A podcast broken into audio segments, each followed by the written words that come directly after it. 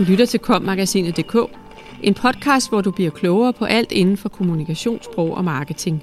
Mit navn er Anne Nimp. Gennem tiden har der altid været ord, der er forsvundet. Ting, vi ikke siger længere. Ord som nier, kajthåndet eller åndssvag. På det seneste har der været debat om brugen af ordet Eskimo, og måske bliver det næste indianer eller cigøjner. Samtidig kommer der hele tiden nye ord til. Ved du for eksempel, hvad gis eller para betyder? Og så er der nye betegnelser på vej, når det handler om køn, og gamle er forsvundet. Vi siger jo heller ikke længere lærerinde. Artiklen er skrevet af Anne Nimp. Sprog ændrer sig, og det er der ikke noget nyt i. Hvis man går en tur i haven på Nivågårds malerisamling i Nordsjælland, kan man se en masse små skilte under rhododendronerne.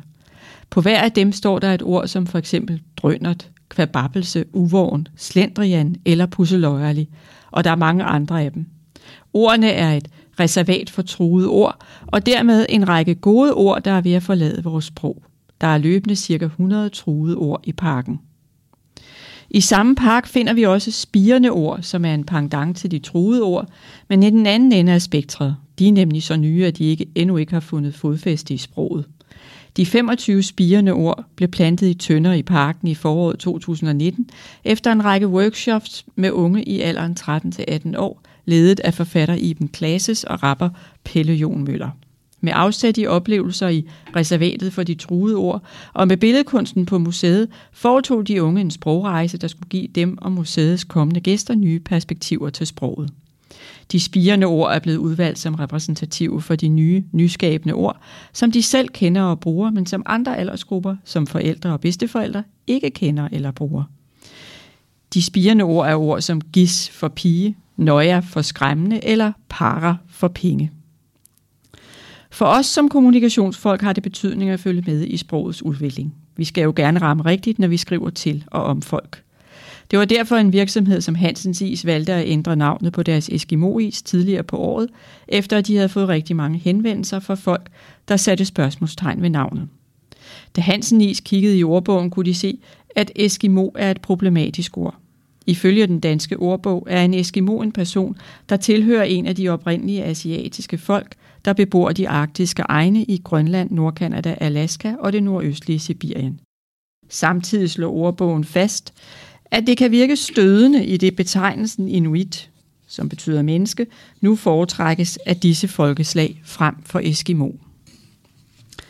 Anders Ejby Hansen, salgsdirektør, fortalte, mens debatten rasede, at det havde de ikke vidst før, men tiderne ændrer sig, og Hansens Is har derfor valgt at skifte navnet ud. Og de har siden fået en del mails fra grønlændere, som siger tak, og det var vel nok dejligt.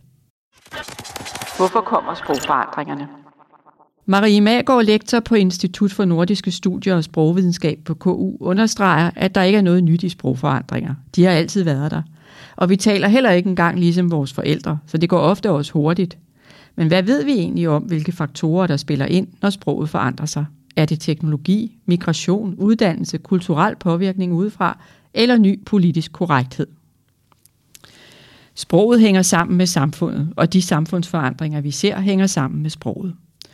Gennem de betegnelser, som man giver for eksempel befolkningsgrupper, er man med til at præge, hvordan vi opfatter dem.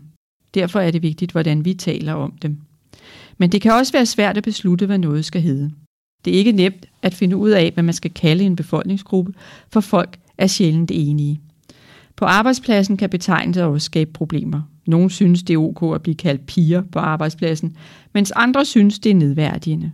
Ofte handler det også om sammenhængen. I nære relationer mellem venner og familie kan man bruge nogle helt andre betegnelser end i mere officielle sammenhænge, fortæller Marie Magård. Nogle er mere bevidste og strategiske end andre. Hvis vi taler om udtaleforandring, er det en type mekanismer, som ofte sker, uden at vi lægger mærke til det. Om vi siger en eller et cirkus, eller distræ eller distræt, er for eksempel forandringer, som de færreste diskuterer. Det kan godt være irriterende, at folk ikke taler, ligesom man selv gør, men det får ikke folk op på de politiske barrikader. De mere strategiske er der, hvor det opfattes som udtryk for amoralsk adfærd at bruge bestemte betegnelser. Fordi der er nogle negative stereotyper.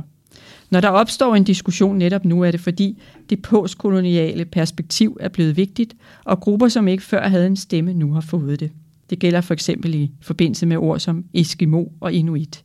Det handler om, at der er nogle synlige magtstrukturer i sproget, altså at nogen dominerer andre gennem sproget, siger Marie Magård. Andre eksempler er de medicinske betegnelser. De har altid ændret sig, og ofte når de får en negativ betydning. For eksempel som, at man ikke længere siger mongol, men person med Downs syndrom. Og det kan fortsat sagtens ændre sig, hvad vi opfatter som nedladende, og det er derfor, vi bliver ved med at diskutere det. Det breder sig fra København. Marie Magård fortæller, at de fleste sprogforandringer i Danmark sker ved, at der er sproglige træk, som er almindelige i København, som breder sig til resten af landet. Vi taler ikke ens endnu i de forskellige landsdele, men det er den retning, sprogforandringer har taget gennem de seneste flere hundrede år, siger hun, og peger også på, at massemedierne gør en kæmpe forskel. Medier og mobilitet har en stor betydning, men det er ekstremt svært at måle, hvor stor. Det er gået meget hurtigt med afviklingen af dialekterne, og vi kan se, at der bliver brugt mere og mere engelsk i dansk i dag. Og den udvikling går nok hurtigere i dag end for 50 år siden. Den teknologiske udvikling betyder nok mere for debatkulturen end for sproget. Der kan også ske en påvirkning, som vi ikke kender endnu, med at børn for eksempel ser YouTube og derigennem får en større og mere mangfoldig påvirkning end før i tiden. I de fleste lande har vi et standardsprog. I Danmark kalder vi det ofte for rigsdansk, og det har gennem tiden været meget påvirket af den dannede klasse i København. Der, hvor den politiske, kulturelle og økonomiske elite sidder og definerer det gode sprog. Som det udvikler sig i dag, mister eliten noget magt over sproget. Når man har de her diskussioner, handler det grundlæggende om, at dem, som har været de dominerende, også sprogligt, mister noget magt. Ords betydning ligger aldrig fast og kan også variere fra kontekst til kontekst, men vi kan som samfund snakke om, hvordan vi opfatter og bruger bestemte ord, og om vi generelt bør ændre sproglig adfærd. Med hensyn til spørgsmålet omkring, om man bør omskrive ældre tekster, som bruger betegnelser, der i dag opfattes som krænkende, så kan der være forskellige hensyn, forklarer Marie Magård. Man kan have to synspunkter på spørgsmålet, om vi skal revidere for eksempel Astrid Lindgrens børnebøger eller ej. Det ene synspunkt handler om at se værket som et kunstværk, som ikke skal redigeres, men som skal fremstå originalt og som udtryk for den tid, det er skrevet i. Det andet synspunkt er, at man mener, at en tekst skal bruges i nutiden, altså i dette tilfælde en børnebog, skal afspejle nutidige værdier, og dermed skal der ikke optræde betegnelser, som i dag opfattes som nedværdigende. Og hvis man har dette sidste synspunkt, så er man jo nødt til at redigere i bøger, sange med videre. Når vi taler om krænkelsessituationer, mener Marie Magård, at man skal være opmærksom på, hvem man kommunikerer med. Det er ikke altid gangbart bare at sige, at det ikke var sådan, jeg mente det. Du lyttede til kommagasinet.dk, podcasten til dig, som elsker kommunikationssprog og marketing. Subscribe, del og lyt med i næste uge. Podcasten er indtalt af Anne Nimb og Ask Lermand, produceret af Mark Justesen Pedersen og udgivet af Kommunikation og Sprog.